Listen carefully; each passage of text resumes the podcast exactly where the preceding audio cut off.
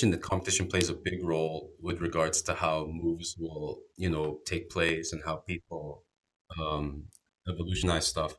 Um, was that also part of the reason why Newaza or basically a lot of groundwork was so much more prevalent in Brazil? I have my own theory. Like this is my thing. This is my thesis here, right? I could be wrong, but I I think that two things going on. One, you know, the Japanese were way superior to Brazilians on standing. When it came to standing techniques, the Brazilians were getting mauled, basically right? And that was one. So the Brazilians, they, they tended like for the same reason submission only guys don't like to compete when the gi and with points. And some guys that you know like the gi and points may not like submission only, right? You favor the techniques you you're, you're better at, right? That's what we all do. I like the rule set that suits me. I've never seen a person who sucks uh, uh, in the gi say that gi is you know point system IBJJF is way better. You know, normally you like the things that you, you're good at, right? That's pretty much across the board. You suck at stand up, you hate stand up, and so on. Brazilians, they they they couldn't stand with the Japanese. They would get thrown.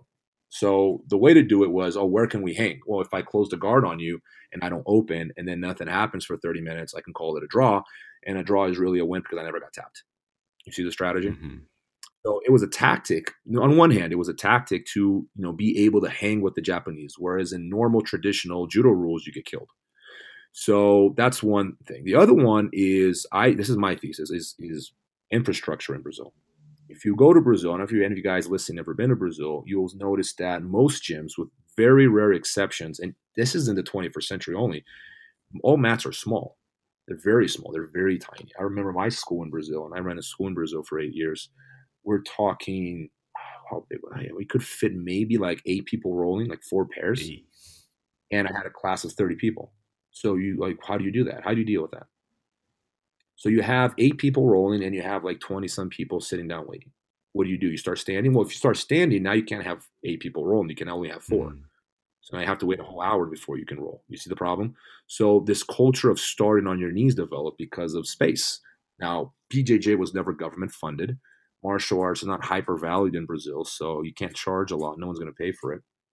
So as a result, pretty much everyone who's teaching Brazil, uh, jiu-jitsu in Brazil is broke. So you can't rent a big warehouse. So you end up teaching in your garage. You end up teaching, you know, in some room in the house. You end up teaching in some small little tiny gym. And that's the history of BJJ. These guys are training in very small places, yet it's popular. People, they want to train. They just don't want to pay a lot for it, right? Uh, and they end up started on their knees a lot. There is simply no room for you to start standing. And as a result, Brazilians end up sucking on, on their feet. There's no like very few BJJ practitioners that don't come from wrestling or judo have good stand up. I mean, you, you, till this day, you can watch them. It's starting to change now. It's become more professionalized, but for a long time, you know, even MMA, this harmed BJJ tremendously because you get these guys are experts on the ground. They can smoke any wrestler on the ground, but they can't take the wrestler down, right? And I think that is largely due to infrastructure in Brazil. It's a financial economic problem. You know, Brazil's a poor country. It doesn't have the means to have big warehouses. You know, if you go to a, a college, you know, any college in the U.S., you go to the mat, the wrestling mat area, it's huge. I mean, you go to a judo uh, gym in Brazil, you go to Kyoto and Tokyo University, and the mats are huge. You can fit 100 people there, you know, um, and I think that's a big difference. Oh, that's fascinating. I actually never thought of it that way. That, that that's pretty crazy. okay. Yeah, no, I, I, think we, we don't realize how much economics and how much little things like you know infrastructure can actually influence technique because we don't just like oh you just show up and you train and everything else is the same. But like no there's a lot more going on. There are cultural factors going on. I'll give you another one a little off topic. You want to hear why brazilians are still the most dominant grapplers on the planet? One of the main reasons. No, no, no one talks about this but i'll tell you why. Because i grew up in brazil and i was one of them. One of the main, the main reasons you know, eight out of the top 10 grapplers in the world are still Brazilian today is because if you're in Brazil and you're 27, 28, and you still live with your parents, that is completely acceptable. No one is going to look down on you. Your girlfriend's not going to think less of you. Your friends won't think less of you. And your parents won't think, won't say a word. In fact, you could probably live with your parents until you're 40 and no one's going to say anything. Uh, what that does is it allows you during those crucial years between 16 and 25, where you're either gonna you're gonna make or break, right? And BJJ, that's how it is. You're gonna make a break between those those 10 years, between 16 and 26, more or less. And it allows you to stay actively training two, three times a day and not worry, not have any responsibilities. That's another feature of BJJ. It breeds amazing athletes with zero responsibility. And that's a feature of the fact that you can live with your parents till you're 26.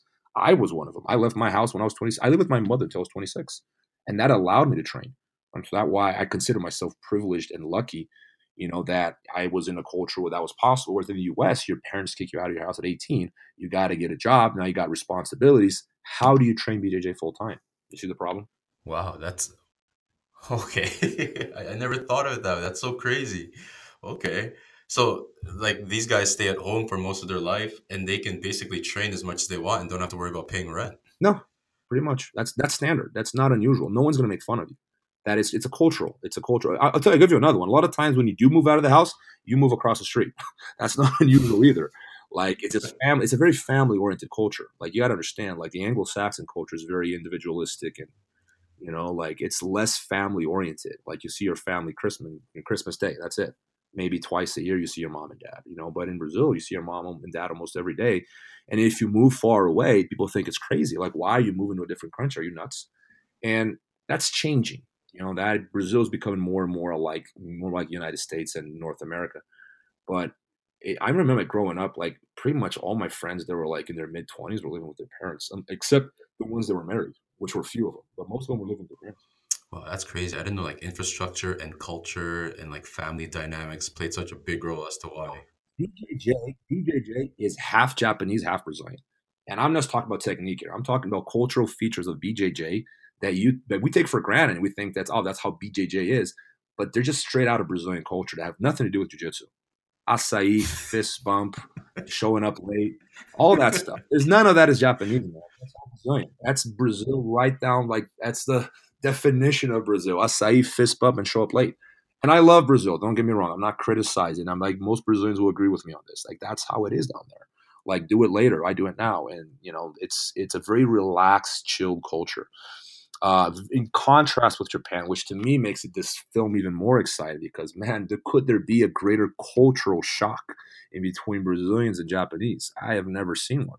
That like the Japanese are polar opposite, man. Like they're so different. Yet, you know, this odd mix created BJJ. And that to me, that's fascinating.